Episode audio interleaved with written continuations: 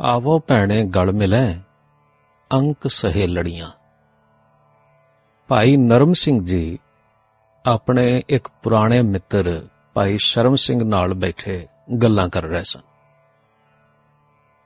ਉਹਨਾਂ ਦੀਆਂ ਗੱਲਾਂ ਕੁਝ ਇਸ ਤਰ੍ਹਾਂ ਦੀਆਂ ਸਨ। ਭਾਈ ਨਰਮ ਸਿੰਘ ਨੇ ਭਾਈ ਸ਼ਰਮ ਸਿੰਘ ਨੂੰ ਸੰਬੋਧਨ ਕਰਦਿਆਂ ਆਖਿਆ, ਭਾਈ ਸਾਹਿਬ, ਅੱਜ ਇਕਾਂਤ ਦਾ ਸਮਾਂ ਮਿਲਿਆ ਹੈ। ਆਓ ਜ਼ਰਾ ਮਨ ਦੀਆਂ ਡੂੰਘੀਆਂ ਗੱਲਾਂ ਕਰੀਏ। ਭਾਈ ਸ਼ਰਮ ਸਿੰਘ ਆਖਣ ਲੱਗੇ, ਹਾਂ ਜੀ, ਜ਼ਰੂਰ, ਆਖੋ ਤੇ ਸੁਣੋ, ਪਰ ਸਵਾਦ ਇਸ ਗੱਲ ਦਾ ਹੈ ਕਿ ਸਾਡੇ ਮਨ ਵਿੱਚ ਕੋਈ ਪਰਦਾ ਨਾ ਰਹੇ। ਖਰੀਆਂ ਖਰੀਆਂ ਗੱਲਾਂ ਹੋਣ। ਭਾਈ ਨਰਮ ਸਿੰਘ ਆਖਣ ਲੱਗੇ, ਜੀ, ਬਿਲਕੁਲ ਠੀਕ। ਦੇਖੋ, ਮੈਂ ਕੀਰਤਨ ਕਰਦਾ ਕੀਰਤਨ ਕਰਨਾ ਮੇਰਾ ਰੋਜ਼ਗਾਰ ਵੀ ਹੈ। ਸੱਚ ਗੱਲ ਇਹ ਹੈ ਬਈ ਕੀਰਤਨ ਕਰਦਿਆਂ ਆਹ ਦਿਨ ਆ ਗਏ ਨੇ ਮੇਰਾ ਤੇ ਕੁਝ ਨਹੀਂ ਬਣਿਆ। ਤੁਸੀਂ ਦੱਸੋ ਕਥਾ ਕਰਦਿਆਂ ਤੁਹਾਨੂੰ ਕੁਝ ਲੱਭੈ? ਭਾਈ ਸ਼ਰਮ ਸਿੰਘ ਜਿਹੜੇ ਬੜੀ ਪਿਆਰੀ ਕਥਾ ਕਰਦੇ ਸਨ ਜਵਾਬ ਦੇਣ ਲੱਗੇ। ਆਖਿਓ ਨੇ ਜਦੋਂ ਕਥਾ ਕਰੀਦੀ ਹੈ ਨਾ ਸੰਗਤ ਜੁੜੀ ਹੁੰਦੀ ਹੈ ਤੇ ਕੋਈ ਬੰਦਾ ਆ ਕੇ ਆਖਦਾ ਹੈ, ਭਾਈ ਸਾਹਿਬ ਅੱਜ ਤੇ ਤੁਸੀਂ ਕਮਾਲ ਕਰ ਦਿੱਤੀ। ਉਸ ਵੇਲੇ ਮਨ ਵਿੱਚ ਸਵਾਦ ਆ ਜਾਂਦਾ ਹੈ ਤੇ ਬਾਅਦ ਵਿੱਚ ਬਾਅਦ ਵਿੱਚ ਤਾਂ ਨਾ ਮਨ ਵਿੱਚ ਕੋਈ ਚਾਹ ਨਹੀਂ ਰਹਿੰਦਾ। ਭਾਈ ਨਰਮ ਸਿੰਘ ਆਖਣ ਲੱਗੇ, ਹਾਂ ਜੀ, ਇਹ ਗੱਲ ਤਾਂ ਮੇਰੇ ਨਾਲ ਵੀ ਕਦੇ-ਕਦੇ ਹੁੰਦੀ ਹੈ। ਕੀਰਤਨ ਵਿੱਚ ਦਿਲ ਖਿੜ ਜਾਂਦਾ ਹੈ। ਨਾਲੇ ਕੀਰਤਨ ਕਰਕੇ ਸੰਗਤ ਕੋਲੋਂ ਮਿਲੀ ਹੋਈ ਮਾਇਆ ਨਾਲ ਦਿਨ ਚੰਗੇ ਲੰਘ ਰਹੇ ਨੇ। ਪਰ ਜੋ ਕੁਝ ਅਸੀਂ ਸੁਣਾਉਂਦੇ ਹਾਂ, ਉਹ ਪੱਲੇ ਤੇ ਪੈਂਦਾ ਕੋਈ ਨਹੀਂ। ਉਮਰ ਵੱਡੀ ਹੋ ਗਈ ਏ, ਮੌਤ ਨੇੜੇ ਆ ਰਹੀ ਏ, ਹੁਣ ਤੇ ਕੁਝ ਕਰੀਏ। ਇਸ ਤਰ੍ਹਾਂ ਦੀਆਂ ਗੱਲਾਂ ਕਰ ਰਹੇ ਸਨ ਬਈ ਇਹਨਾਂ ਦਾ ਇੱਕ ਹੋਰ ਮੇਲੀ ਸੱਜਣ, ਭਾਈ ਨਰਮ ਸਿੰਘ ਆ ਗਿਆ। ਭਾਈ ਨਰਮ ਸਿੰਘ ਜੀ, ਭਾਈ ਮਰਮ ਸਿੰਘ ਨੂੰ ਆਖਣ ਲੱਗੇ, ਸੁਣਾਓ ਮਰਮ ਸਿੰਘ ਜੀ, ਅੱਜ ਤਾਂ ਤੁਸੀਂ ਵੀ ਨਾ ਮਨ ਦਾ ਪਰਦਾ ਲਾ ਕੇ ਸਾਡੇ ਨਾਲ ਦਿਲ ਦੀਆਂ ਗੱਲਾਂ ਕਰੇ ਤਾਂ ਬਣਦੀ। ਗੱਲ ਇਹ ਆ ਬਈ, ਖਰੀ ਖਰੀ ਆਖੀਏ ਨਾ, ਕੋਈ ਪਰਦਾ, ਕੋਈ ਪੱਜ, ਕੋਈ ਵਿਚਕਾਰ ਭੇਦ ਨਾ ਰੱਖੀਏ ਤਾਂ ਸਵਾਦ ਹੈ। ਭਾਈ ਮਰਮ ਸਿੰਘ ਆਖਣ ਲੱਗੇ, ਹਾਂ ਜੀ, ਮੈਂ ਵੀ ਨਾ ਅੱਜ ਦੁਖੀ ਹੋ ਕੇ ਆਇਆ ਤੇ ਤੁਹਾਡੇ ਨਾਲ ਦਿਲ ਦੀਆਂ ਗੱਲਾਂ ਹੀ ਕਰਨ ਆਇਆ। ਭਾਈ ਨਰਮ ਸਿੰਘ ਆਖਣ ਲੱਗੇ, ਦੱਸ ਫਿਰ। ਅਸੀਂ ਤੇ ਕਥਾ ਕੀਰਤਨ ਦੇ ਲੜ ਲੱਗੇ ਰਹੇ। ਤੇ ਤੂੰ ਸਾਰਾ ਕੁਝ ਛੱਡ ਕੇ, ਝੁੰਗੜ ਮਾਟਾ ਬਣਾ ਕੇ, ਘੁੱਗੂ ਮੱਠ ਵਾਸੀ ਹੋ ਕੇ ਬਹਿਣ ਵਿੱਚ ਸਿੱਧੀ ਸਮਝੀ। ਭਾਵ, ਮਿੱਤਰਾ, ਤੂੰ ਤੇ ਜਾ ਕੇ ਡੇਰੇ ਵਿੱਚ ਬਹਿ ਗਿਆ। ਬਾਕੀ ਦੁਨੀਆ ਦੇ ਸਭ ਸੇਵਾ ਤੇ ਮੇਲ ਮਿਲਾਪ ਛੱਡ ਦਿੱਤੇ। ਸਾਨੂੰ ਮਿੱਤਰਾਂ ਨੂੰ ਵੀ ਛੱਡ ਦਿੱਤਾ। ਦੱਸ, ਤੇਰੇ ਪੱਲੇ ਕੁਝ ਪਿਆ ਭਾਈ ਮਰਮ ਸਿੰਘ ਕਹਿਣ ਲੱਗੇ, ਭਈ ਸੱਚ ਤੇ ਇਹ ਹੈ, ਕੁਝ ਨਹੀਂ ਜੇ ਬਣਿਆ। ਸਗੋਂ ਸਰੀਰ ਨੂੰ ਕਈ ਰੋਗ ਲੱਗ ਗਏ ਨੇ। ਮਨ ਦੇ ਵਿਕਾਰ ਤੇ ਕੋਈ ਨਹੀਂ ਦੂਰ ਹੋਏ, ਨਾ ਇਹ ਟਿਕਿਆ ਤੇ ਜਿਸ ਨੂੰ ਗੁਰੂ ਥਾਪ ਕੇ ਮਗਰ ਲੱਗੇ ਸਾਂ, ਜਦੋਂ ਤੱਕ ਦੂਰ ਰਹੇ, ਉਦੋਂ ਤੱਕ ਤੇ ਢੋਲ ਸੁਹਾਵਣੇ ਲੱਗਦੇ ਰਹੇ। ਤੇ ਜਦੋਂ ਜ਼ਰਾ ਨੇੜੇ ਹੋਏ ਤਾਂ ਇਸੇ ਤਰ੍ਹਾਂ ਹੀ ਦਿਸਿਆ, ਬਈ ਹਰ ਥਾਂ ਤੇ ਨਾ ਇਹ ਮਾਇਆ ਹੀ ਵਰਤ ਰਹੀ ਉਥੇ ਵੀ ਚਲਤਾ ਪੁਰਜ਼ਾ ਦੁਨੀਆ ਦਾ ਚਲਾਕ ਬੰਦਾ ਮੋਰੀ ਬਣਿਆ ਹੈ। ਨਾਲੇ ਮੈਨੂੰ ਤੇ ਗੁਰੂ ਨਾਨਕ ਨਾਲ ਪਿਆਰ ਹੈ। ਤੇ ਉਥੇ ਉਹ ਗੁਰੂ ਨਾਨਕ ਨੂੰ ਚੰਗਾ ਨਹੀਂ ਸਨਾਖਦੇ ਜਦੋਂ ਇਹ ਪਤਾ ਲੱਗਾ ਤਾਂ ਮੈਂ ਸੋਚਿਆ ਵੀ ਮੈਂ ਤੇ ਗੁਰੂ ਨਾਨਕ ਨੂੰ ਲੱਭਣ ਆਇਆ ਸਾਂ। ਜਿਸ ਬਾਰੇ ਇਹ ਕਹਿੰਦੇ ਸਨ ਵੀ ਸਾਡੇ ਕੋਲ ਹੈ। ਤੇ ਇੱਥੇ ਤੇ ਗੁਰੂ ਨਾਨਕ ਤੋਂ ਇਲਾਵਾ ਦੂਜਿਆਂ ਸਾਰਿਆਂ ਨੂੰ ਚੰਗਾ ਦੱਸਦੇ ਨੇ ਤੇ ਗੁਰੂ ਨਾਨਕ ਦੀ ਨਿੰਦਾ ਕਰਦੇ ਨੇ। ਮੈਂ ਸੋਚਿਆ ਵੀ ਇੱਥੇ ਤੇ ਐਵੇਂ ਆਪਣਾ ਆਪਾ ਗਵਾਉਣਾ ਹੈ। ਛੱਡੋ ਪਰਾਂ ਨੂੰ। ਸੋ ਮੈਂ ਨਿੰਦਾ ਤੇ ਨਹੀਂ ਕਰਦਾ ਉਹਨਾਂ ਦੀ, ਪਰ ਸੱਚ ਗੱਲ ਇਹ ਆ ਬਈ ਮੈਂ ਨਾ ਚੁੱਪ ਚਪਾਤੇ ਉਹਨਾਂ ਤੋਂ ਕਿਨਾਰਾ ਕਰ ਆਇਆ। ਭਾਈ ਸ਼ਰਮ ਸਿੰਘ ਆਖਣ ਲੱਗੇ, ਮਰਮ ਸਿੰਘ, ਤੂੰ ਜੋ ਕੁਝ ਕਹਿੰਦਾ ਸੀ ਨਾ ਬਈ ਕੁਛ ਦਿਸਦਾ। ਹੈ। ਉਥੇ ਰੌਸ਼ਨੀ ਤੇ ਚਮਤਕਾਰ ਤੇ ਅਗਮ ਨਿਗਮ ਤੇ ਦੇਵ ਰਾਗ ਉਹ ਵੀ ਕੁਝ ਦਿਸਦਾ ਸੀ? ਲੱਭਾ ਕੁਝ? ਮਰਮ ਸਿੰਘ ਕਹਿਣ ਲੱਗੇ, ਨਾ ਜੀ, ਸ਼ਰਮੋ ਸ਼ਰਮੀ ਕਹਿ ਦਈਦਾ ਸੀ ਬਈ ਆਹੋ ਦਿਸਦਾ ਜੀ, ਤਾਂ ਕਿ ਸੰਗੀ ਸਾਥੀਆਂ ਵਿੱਚ ਇੱਜ਼ਤ ਬਣੀ ਰਵੇ। ਪਰ ਮੈਨੂੰ ਤੇ ਅਸਲੋਂ ਕੁਝ ਨਹੀਂ ਸੀ ਦਿਸਿਆ। ਗੱਲ ਇਹ ਆ, ਵੈਸੇ ਵੀ ਨਾ ਇੱਕ ਮੰਨੀ ਗਈ ਗੱਲ ਹੈ ਬਈ ਜੇ ਕਿਸੇ ਦੇ ਕਹੇ ਵੱਜ ਗਈ, ਤਾਂ ਉਹ ਕਹੇਗਾ, ਮਨ ਆਪੇ ਕੜ ਲਏਗਾ, ਆਪੇ ਵੇਖ ਲਏਗਾ। ਅਸਲ ਗੱਲ ਤਾਂ ਇਹ ਹੀ ਜਾਪਦੀ ਹੈ ਜੋ ਰਾਤੀ ਮੈਨੂੰ ਇੱਕ ਸੰਤ ਨੇ ਕਹੀ ਹੈ, ਬਈ ਜੋ ਕੁਝ ਵੀ ਦਿਸਦਾ ਹੈ, ਉਹ ਸਭ ਮਿਥਿਆ ਹੈ। ਭਾਵੇਂ ਅੱਖਾਂ ਖੋਲ ਕੇ ਵੇਖੋ, ਭਾਵੇਂ ਬੰਦ ਕਰਕੇ। ਸੱਚਾ ਰਾਹ ਤਾਂ ਇਹ ਆ ਕਿ ਅਸੀਂ ਦ੍ਰਿਸ਼ਟਾ ਬਣੀਏ। ਦ੍ਰਿਸ਼ਟਾ ਪਦ ਦੀ ਪ੍ਰਾਪਤੀ ਵੱਲ ਜਾਈਏ। ਜੋ ਰੱਬ, ਰੂਪ, ਰੇਖ, ਰੰਗ ਤੋਂ ਨਿਆਰਾ ਹੈ, ਉਹ ਕਿਵੇਂ ਪੜਾ ਬੰਦ ਜਾਂ ਖੁੱਲੀ ਅੱਖ ਨਾਲ ਦਿਸੇਗਾ? ਸੋ ਮਿੱਤਰੋ ਸੋਚਾਂ ਸੋਚ ਕੇ ਮੇਰੇ ਮਨ ਵਿੱਚ ਆਈ, ਬਈ ਅੱਜ ਤੁਹਾਨੂੰ ਮਿਲਾਂ। ਤੇ ਆਪਣਾ ਦੁੱਖ ਰੋਵਾਂ। ਨਾਲੇ ਮੈਂ ਦੱਸ ਦਿਆਂ ਬਈ ਅਸੀਂ ਤੇ ਸੱਚ ਨੂੰ ਲੱਭਣਾ ਸੀ। ਵੈਰ ਵਿਰੋਧ ਸਾਨੂੰ ਰਾਸ ਨਹੀਂ ਆਉਂਦਾ। ਜਗਤ ਵਿੱਚ ਪਖੰਡ ਬਹੁਤ ਹੈ ਤੇ ਜਗਤ ਲੱਗਦਾ ਵੀ ਪਖੰਡ ਦੇ ਮਗਰ ਹੈ। ਹਿੰਦੁਸਤਾਨ ਦੇ ਲੋਕਾਂ ਦੇ ਬਾਰੇ ਤਾਂ ਸ਼ਾਹਜਹਾਨ ਨੇ ਵੀ ਲਿਖਿਆ ਸੀ, ਬਈ ਇਹ ਲੋਕ ਨਾ ਪੈਸੇ ਦੇ ਮਗਰ ਲੱਗ ਕੇ ਹੋਰ ਕੁਝ ਨਹੀਂ ਵੇਖਦੇ। ਪਾਪਾਂ ਨਾਲ ਇਕੱਠੀ ਕਰੋ, ਪਖੰਡ ਨਾਲ ਕਰੋ, ਜਿਹਦੇ ਕੋਲ ਚਾਰ ਪੈਸੇ ਹੋ ਗਏ ਤੇ ਕੋਈ ਅਡੰਬਰ ਬਣ ਗਿਆ। ਉਹਦੇ ਤੋਂ ਲਾਭ ਲੈਣ ਲਈ ਚੋਰੀ ਕੇ ਸ਼ਾਦੀ ਸਾਰੇ ਉਸ ਦੇ ਦਿਵਾਲੇ ਪਾਉਂਦੇ ਪਏ ਨੇ। ਪ੍ਰਤੱਖ ਹੀ ਕਈ ਲੋਕ ਜਗਤ ਵਿੱਚ ਪਾਪਾਂ ਨਾਲ ਛਾਲਣ ਨਾਲ ਮਾਇਆ ਇਕੱਠੀ ਕਰਕੇ ਅਮੀਰ ਹੋਏ ਨੇ। ਤੇ ਲੋਕੀ ਉਹਨਾਂ ਦੇ ਚਰਨ ਪਰਸਦੇ ਨੇ ਹਰ ਵੇਲੇ। ਤੇ ਕਿਸੇ ਨੂੰ ਉਹਨਾਂ ਦੇ ਆਚਰਣ ਤੇ ਤਕਲੀਫ ਨਹੀਂ ਹੁੰਦੀ। ਸੱਚੇ ਆਚਰਣ ਵੱਲ, ਸਫ਼ਾਈ ਵੱਲ, ਮਨ ਦੀ ਨਿਰਮਲਤਾ ਵੱਲ ਜਾਂ ਉੱਚੇ ਜੀਵਨ ਵੱਲ ਕਿਸੇ ਦਾ ਕੋਈ ਧਿਆਨ ਨਹੀਂ। ਇਸੇ ਤਰ੍ਹਾਂ ਦਾ ਹਾਲ ਪਰਮਾਰਥ ਵਿੱਚ ਹੈ। ਜਿਨ੍ਹਾਂ ਨੇ ਆਪਣੀ ਮਹਿਮਾ ਗਾਇਨ ਕਰਨ ਵਾਲੇ ਗੁਪਤ ਤੌਰ ਤੇ ਦੂਤ ਰੱਖੇ ਹੋਏ ਨੇ, ਉਹਨਾਂ ਦੀ ਗੱਡੀ ਚੱਲ ਰਹੀ ਹੈ ਤੇ ਉਹਨਾਂ ਦੇ ਰੌਲੇ ਵਿੱਚ ਨਾ ਸੱਚੇ ਪੁਰਖ ਨੂੰ ਲੱਭਣਾ ਕਠਨ ਹੋ ਰਿਹਾ। ਨਾਲੇ ਵੈਸੇ ਵੀ ਨਾ, ਸੱਚੇ ਪੁਰਖ ਤੇ ਆਪਣਾ ਆਪਾ ਲੁਕਾ ਕੇ ਰੱਖਣਾ ਚਾਹੁੰਦੇ ਨੇ।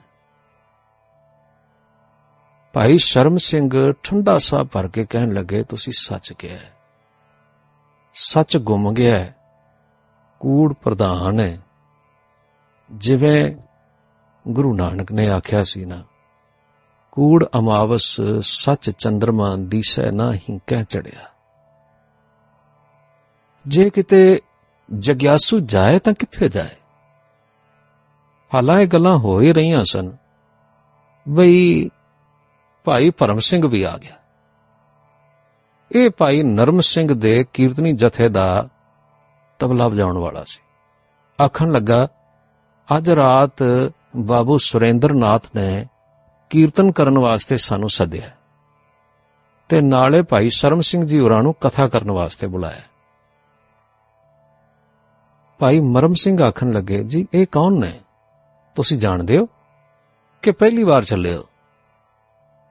ਨਰਮ ਸਿੰਘ ਆਖਣ ਲੱਗੇ, ਨਹੀਂ, ਕੋਈ ਨਾ ਬਹੁਤ ਵੱਡਾ ਸ਼ਾਹੂਕਾਰ ਹੈ ਬੰਗਾਲ ਦਾ, ਜਿਸ ਨੂੰ ਬਾਣੀ ਨਾਲ ਬੜਾ ਪ੍ਰੇਮ ਹੈ। ਅੰਮ੍ਰਿਤ ਵੇਲੇ ਸ੍ਰੀ ਦਰਬਾਰ ਸਾਹਿਬ ਕੀਰਤਨ ਸੁਣਨ ਜਾਂਦਾ ਹੈ। ਕਦੇ-ਕਦੇ ਸਾਨੂੰ ਬੁਲਾ ਲੈਂਦਾ ਹੈ, ਬੜੇ ਪ੍ਰੇਮ ਨਾਲ ਸੁਣਦਾ ਹੈ ਤੇ ਇੰਨੇ ਪ੍ਰੇਮ ਨਾਲ ਸੁਣਦਾ ਹੈ ਬਈ ਉਸ ਦੇ ਨੈਣਾ ਵਿੱਚੋਂ ਜਲ ਹੀ ਨਹੀਂ ਰੁਕਦਾ। ਆਖਦਾ ਧੰਨ ਗੁਰੂ ਨਾਨਕ, ਧੰਨ ਗੁਰਬਾਣੀ। ਸਰਦਾਰ ਪਰਮ ਸਿੰਘ ਆਖਣ ਲੱਗੇ, ਭਾਈ ਜੀ, ਗੱਲਾਂ ਫਿਰ ਕਰਿਓ। ਮੈਨੂੰ ਇਹ ਦੱਸੋ ਬਈ, ਸੁਰਿੰਦਰਨਾਥ ਦੇ ਨੌਕਰ ਨੂੰ ਕੀ ਆਖਾਂ? ਬਈ ਆਵਾਂਗੇ ਕਿ ਨਹੀਂ? ਭਾਈ ਨਰਮ ਸਿੰਘ ਕਹਿਣ ਲੱਗੇ, ਜਾਓ, ਕਹਿ ਦਿਓ ਬਈ, ਜ਼ਰੂਰ ਆਵਾਂਗੇ। ਹੁਣ ਭਾਈ ਮਰਮ ਸਿੰਘ ਕਹਿਣ ਲੱਗੇ, ਅੱਛਾ, ਮੈਨੂੰ ਵੀ ਨਾਲ ਲੈ ਜਾਓਗੇ? ਭਲਾ ਇਹੋ ਜਿਹਾ ਭਲੇ ਬੰਦੇ ਦੇ ਮੈਂ ਵੀ ਦਰਸ਼ਨ ਕਰ ਆਵਾਂ ਭਾਈ ਨਰਮ ਸਿੰਘ ਕਹਿਣ ਲੱਗੇ, ਹਾਂ, ਜ਼ਰੂਰ ਜਾਣਾ ਚਾਹੀਦਾ ਉਸ ਨੂੰ ਨਾ ਬਾਣੀ ਵਿੱਚੋਂ ਕੋਈ ਸੁੱਖ ਲੱਭੈ। ਸੱਚਮੁੱਚ ਦਾ ਸੁਖੀਏ ਅੰਦਰੋਂ ਤੇ ਬਾਹਰੋਂ। ਤੁਸੀਂ ਜ਼ਰੂਰ ਸਾਡੇ ਨਾਲ ਚੱਲਣਾ ਸਗੋਂ ਉਹ ਖੁਸ਼ ਹੋਵੇਗਾ। ਬੜਾ ਪਿਆਰ ਵਾਲਾ ਬੰਦਾ ਹੈ। ਨਾਲੇ ਅਮੀਰੀ ਦੀ ਬੋਹ ਉਹਦੇ ਵਿੱਚ ਹੈ ਨਹੀਂ। ਤੇ ਸਾਰਿਆਂ ਨਾਲ ਬਹੁਤ ਪਿਆਰ ਕਰਦਾ ਹੈ।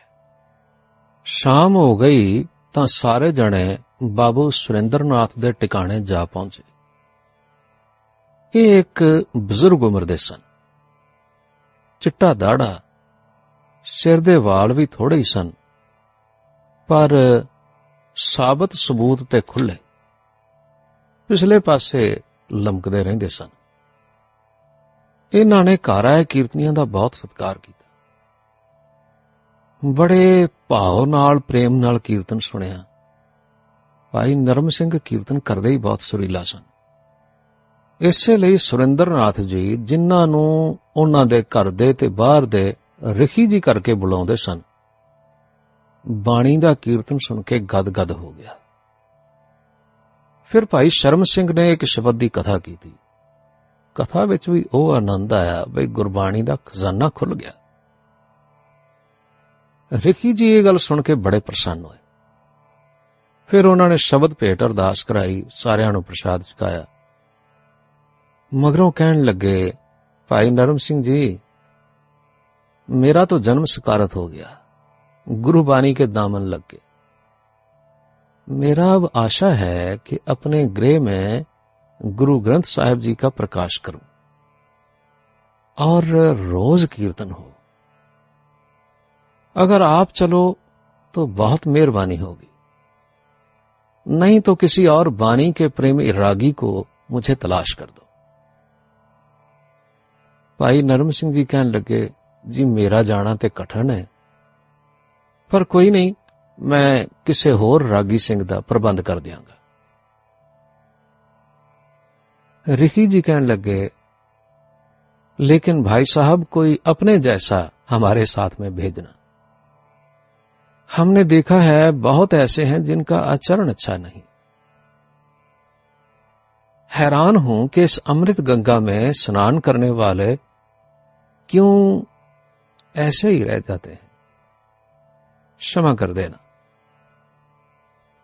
ਭਾਈ ਮਰਮ ਸਿੰਘ ਜੀ ਕਹਿਣ ਲੱਗੇ ਰਿਖੀ ਜੀ ਮੇਰੀ ਬੇਅਦਬੀ ਮੁਆਫ ਕਰ ਦੇਣੀ ਇਹ ਸੱਜਣ ਤੇ ਆਪ ਦੇ ਸੱਦੇ ਹੋਏ ਕਥਾ ਕੀਰਤਨ ਕਰਨ ਆਏ ਸਨ ਤੇ ਮੈਂ ਤੇ ਸਿਰਫ ਤੁਹਾਡੇ ਦਰਸ਼ਨ ਕਰਨ ਆਇਆ ਸਾਂ। ਮੈਂ ਤੇ ਤੁਹਾਡੀ ਮਹਿਮਾ ਬੜੀ ਸੁਣੀ ਸੀ ਵੀ ਤੁਸੀਂ ਬਾਣੀ ਦੇ ਰਸੀਓ ਤੇ ਤੁਹਾਨੂੰ ਇਸ ਦਰ ਤੋਂ ਠੰਡ ਪਈ ਮੇਰਾ ਮਨ ਸੀ ਬਈ ਇਹੋ ਜਿਹਾ ਗੁਰਮੁਖਾਂ ਦਾ ਤਜਰਬਾ ਮੈਂ ਸੁਣਾ ਤਾਂ ਸ਼ਾਇਦ ਮੈਨੂੰ ਕੁਝ ਲਾਭ ਹੋਵੇ। ਮੈਂ ਇੱਕ ਜਗਿਆਸੂ ਹਾਂ ਜਿਹੜਾ ਡੱਕੋ ਡੋਲੇ ਖਾ ਰਿਹਾ ਤੇ ਜਗਤ ਦੇ ਕਈ ਪ੍ਰਸਿੱਧ ਬਣੇ ਬੈਠੇ ਲੋਕਾਂ ਦੀ ਸੇਵਾ ਕਰਕੇ ਉਹਨਾਂ ਦੇ ਪ੍ਰੇਮ ਵਿੱਚ ਸਗੋਂ ਵੱਧ ਹਨੇਰੇ ਵਿੱਚ ਮਾਇਆ ਵਿੱਚ ਜਾ ਪਿਆ ਰਿਖੀ ਜੀ ਸੁਣ ਕੇ ਮੁਸਕਰਾ ਪਏ ਫਿਰ ਨੈਣ ਭਰ ਗਏ ਆਖਣ ਲੱਗੇ भाई ऐसा ही होता है ये दुनिया बहुत जल्दी में है इसीलिए जाने अनजाने हर कोई चाहता है कि उसको धोखा मिले। जगत को फिर ऐसे ही आगू मिलते हैं। ऐसे आगू चाहते हैं कि कोई मूर्ख हमारे पीछे चले तो हमारा भी ऐश्वर्य बने।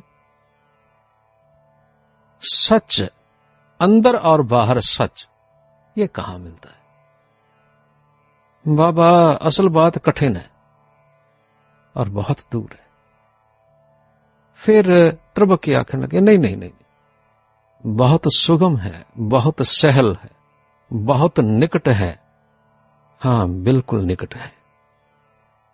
फिर गुरु ग्रंथ साहब जी वाले इशारा करके आखन लगे, इस अमृत त्रंगणी नैया में स्नान करो। ये गुरु नानक की अमृत गंगा घर घर में है।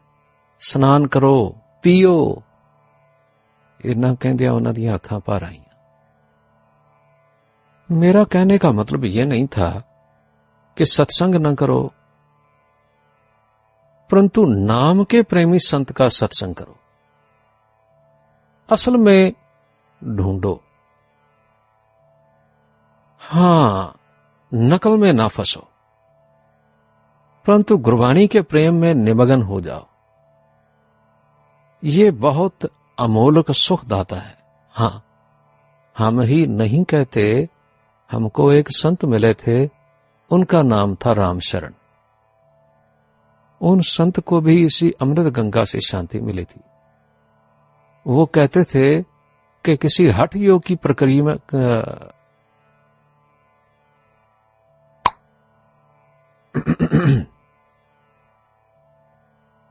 वो कहते थे कि हठ योग की किसी प्रक्रिया में भूल हो जाने से शरीर में आग सी लग गई।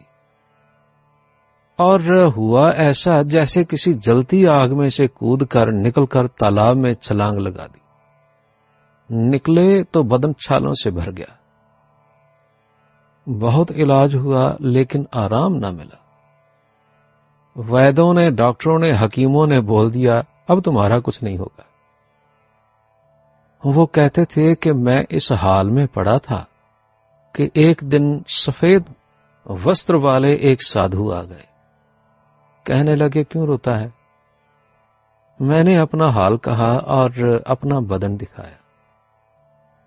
सुनकर कहने लगे, तुम्हारा रोग तो जाने वाला नहीं है। लेकिन एक वैद ऐसा भी है, जो सभी रोगों को खत्म कर देता है। मैंने कहा, उसका पता बताइए। आपकी बहुत मेहरबानी होगी। वो बड़े आराम से मुझे उठाकर ले गए और एक जगह पर लिटा दिया।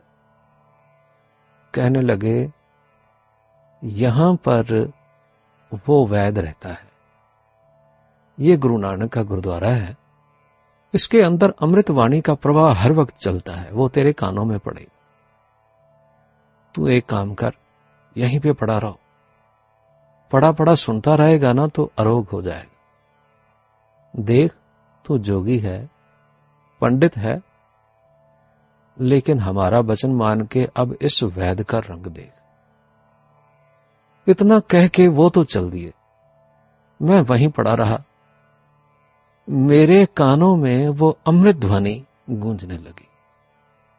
जैसे जैसे मैं सुनता था ना, ठंड पड़ती थी, और मन प्रभु के प्रेम में एकाग्र हो जाता था।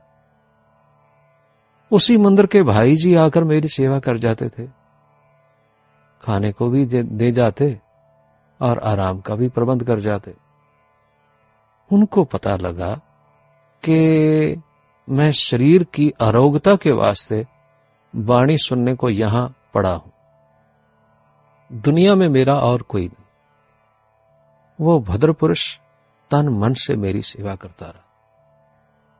और मैं भी वहाँ पड़ा सुनता रहा। अरे, ये तो जादू हो गया। करीब चालीस दिन के बाद मेरी काया बिल्कुल ठीक हो गई। और आश्चर्य ये हुआ कि मन कंचन की तरह स्वच्छ और तेजमय हो गया। भाई खालसा जी, आश्चर्य ना मानो, हमने कथा या कहानी नहीं सुनाई। जो हुआ असल में वो कह दिया, अभी तुम्हारे इस इलाके में कितने से लोग हैं जो उनको जानते हैं? अरोग होने के बाद फिर उनका ये नियम था कि जहाँ गए, सुना कि वहाँ पर गुरु ग्रंथ साहिब जी महाराज का प्रकाश है तो जाते बाहर सात दफ़ा दंडवत प्रणाम करते। फिर धूप बत्ती दरवाजे में जलाते। फिर अंदर जाकर दंडवत प्रणाम करके श्लोक पढ़ते। वो श्लोक तो हमें याद नहीं, लेकिन उसका अभिप्राय ये था कि हे अमृत की गंगा, तू धन। अहो भाग उनके जिन्होंने तेरे में स्नान किया। अहो भाग उनके जिन्होंने तेरा अमृत पिया। मैं तो तेरे दर्शन मात्र से ही धन धन हो गया। मेरे बड़े भाग के मैंने भी आपका दर्शन किया। तू धन है, तू धन है। ये कोई ऐसे वैसे संत नहीं थे। महान पंडित थे। महान योगी। हठ योग और नाद और राज योग के अभ्यासी थे। लेकिन फिर इस वाणी के ऐसे प्रेमी हुए कि यही उनका इष्ट हो गया। जो उनको पाठ सुनाता था, उस पर तो बड़िहार जाते थे। ये तो है उनकी विद्या। अब हमारी सुनो। हमने भी हठ योग किया, शरीर अरोग और कुशल हो गया। योगी गुरु से हमने याचना की कि अब मैन मन की मैल की भी निवृत्ति कर दो। कहने लगे, हम तो हठ योगी हैं। मन के वास्ते अब दूसरा राज योग करो। हमने कहा, सिखाओ। तो वो सत्यवादी बोले, ये खेल हमारे पास नहीं है, कि उस्तादी कर सके। और बिना पूरे जानकार होने के हम रास्ता नहीं दिखाएँगे। पखंडी तो हम है नहीं। तब हमने उनके सत्य स्वभाव को नमस्कार किया। फिर राजयोगी ढूंढे, लेकिन तसल्ली वाला ना मिला। योग शास्त्र पढ़ाने वाले मिले, कुछ ऐसे साधन वाले भी मिले। फिर हमने भी यत्न किया। लेकिन जो चाहते थे, वो हमें नहीं मिला। इन्हीं दिनों में हमें वेदांत के एक संत मिल गए। उन्होंने कहा, अरे भाई, इस कलयुग के समय में योगी कहाँ आप वेदांत पढ़ो, सभी शास्त्रों का सबसे बड़ा है। हमने पढ़ा, हमने समझा, हमारी बुद्धि तीक्ष्ण हो गई।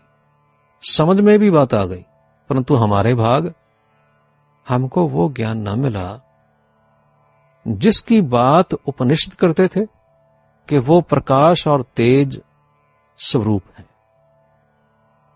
हम साधन जो हमको हठ और यराज योग के पथा थे, वो करते रहे। शास्त्र भी पढ़ते रहे। परंतु हृदय में कुछ कमी, बेचैनी रही। फिर हमको दो एक और से भी भेंट हुई। परंतु किसी से कुछ नहीं मिला। एक दिन हमने भी किसी एक मित्र के गृह से गुरु की वाणी सुनी।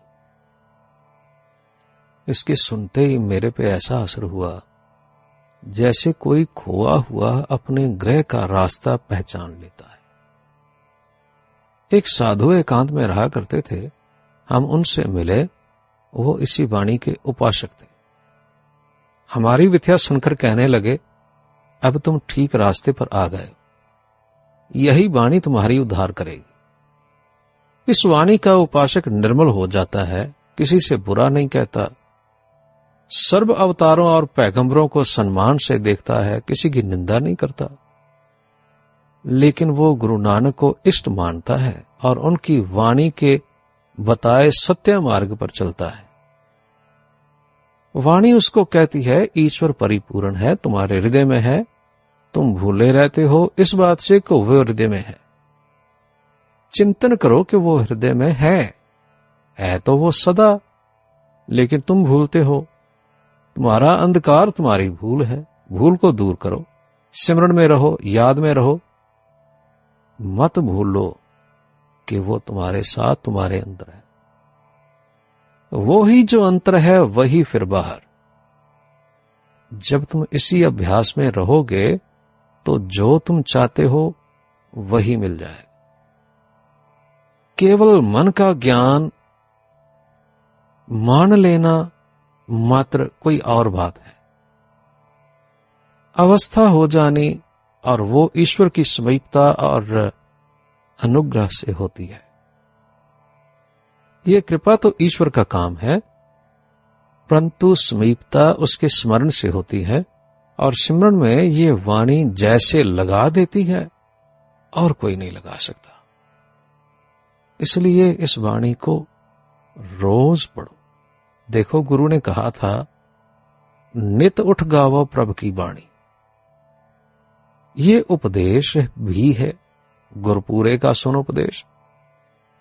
यह मंत्र रूप भी है, वाणी मंत्र महापुरखण की मणय उतारण मान को ये गुरु रूप भी है, जैसे वाणी गुरु गुरु है वाणी, विच वाणी अमृत सारे ये तेजमय और शक्तिमान भी है।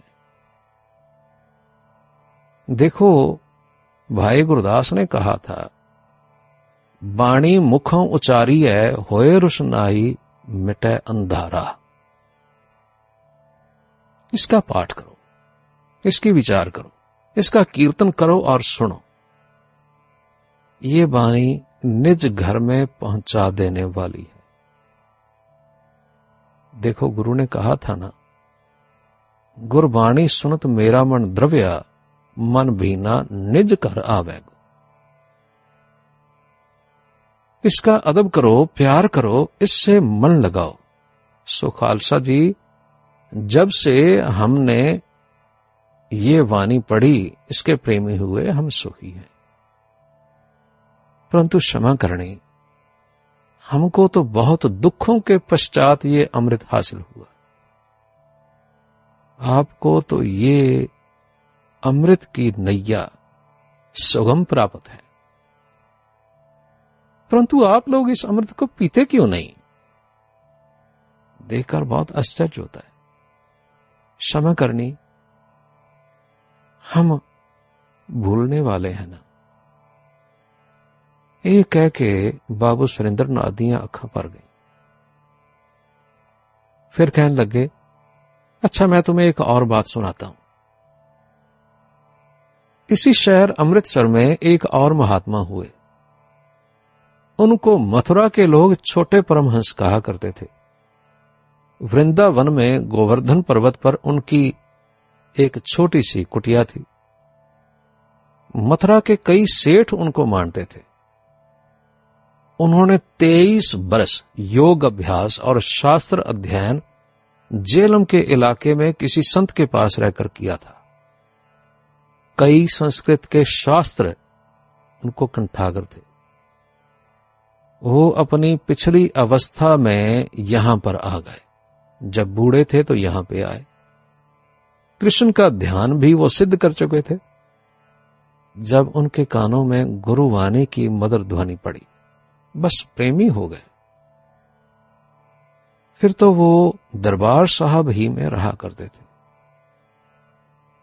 जब बड़े बाबा जी का अखंड पाठ होता तो सारी सारी रात पाठ सुना करते थे। देखो, ये गुरुवाणी का प्रताप कि उनका ध्यान बदल गया। अब श्री गुरु गोविंद सिंह जी के ध्यानी हो गए। एक दिन वो गुरबानी की बात करते थे बड़े आनंद और जुगती से। कहने लगे, देखो भाई, एक दरिया है, बहुत बड़ा। पार जाना है तो कैसे जाएँ? सुनने वाले ने कहा, आप ही कहिए। तो कहने लगे, देखो भाई, छोटी बेड़ी है, उससे बड़ी है, जहाज़ है, किस पर चढ़ोगे? सुनने वाले ने कहा जिस पर आप चढ़ोगे हमको भी चढ़ा लेना। कहने लगे हम तो किसी पे नहीं चढ़ेंगे। तो सुनने वाले ने कहा फिर आप किस तरह चलोगे? जैसे जाओगे आ, हमें भी अपने साथ में ले जाना। हंस पड़े और बोलने लगे हम तो पुल के पर से जाएँगे भाई। देखो अब पुल बन गया है ना। जितने धर्मों के शास्त्र और धर्म पुस्तक हैं पार ले जाएँगे। किसी को असमर्थ न कहो।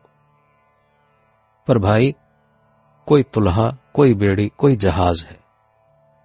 लेकिन ये गुरु ग्रंथ साहिब जी, अरे ये तो पुल है। पुल से कोई खतरा नहीं रहता। सब बालक बूढ़े इसी से बहुत आसानी से पार हो जाएँगे। हम तो अब इस पुल के रास्ते पार जाएँगे।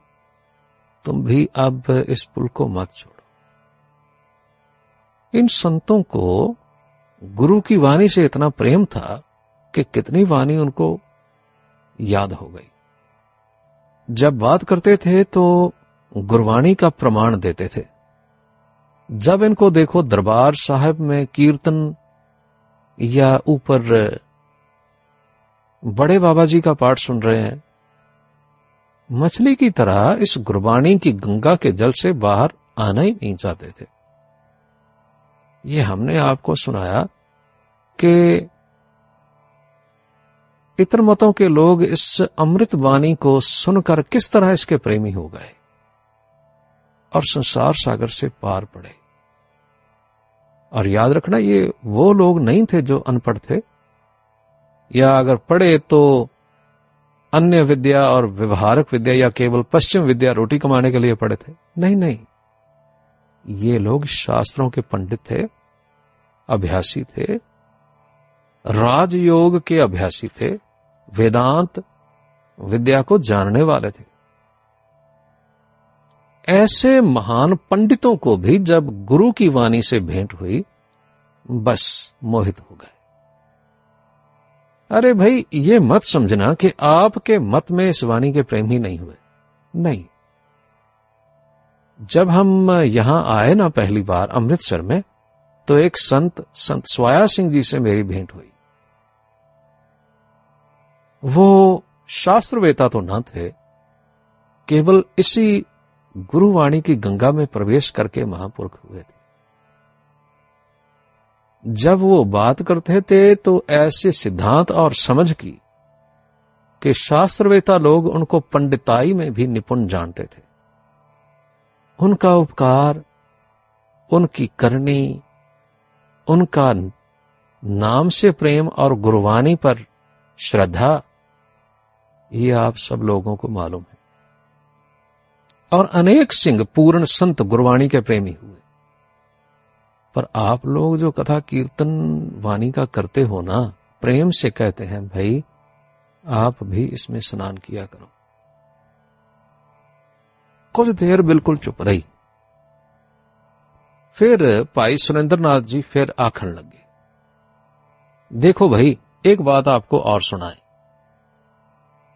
वो भी उन लोगों की है जो जन्म से गुरु के सिख नहीं थे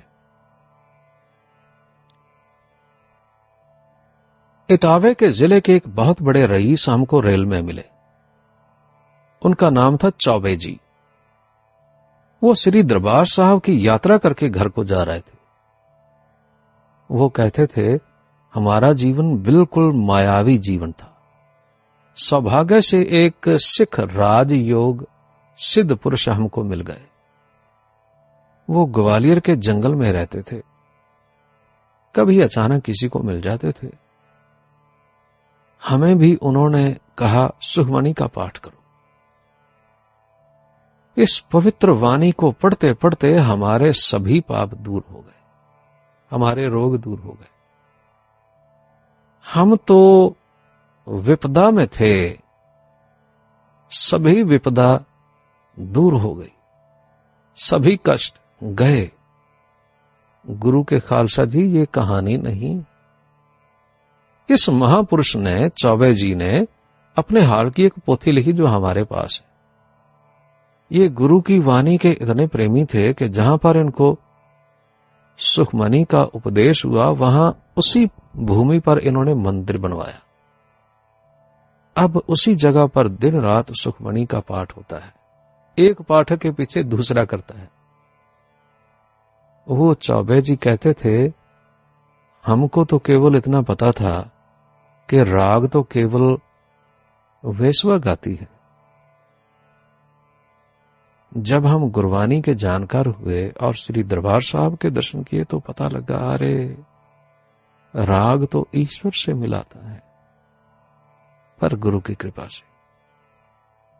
गुरु नानक ने इसको कीर्तन कहा है और अमृत वाणी को इस राग में गाकर राग को भी अमृत कर दिया।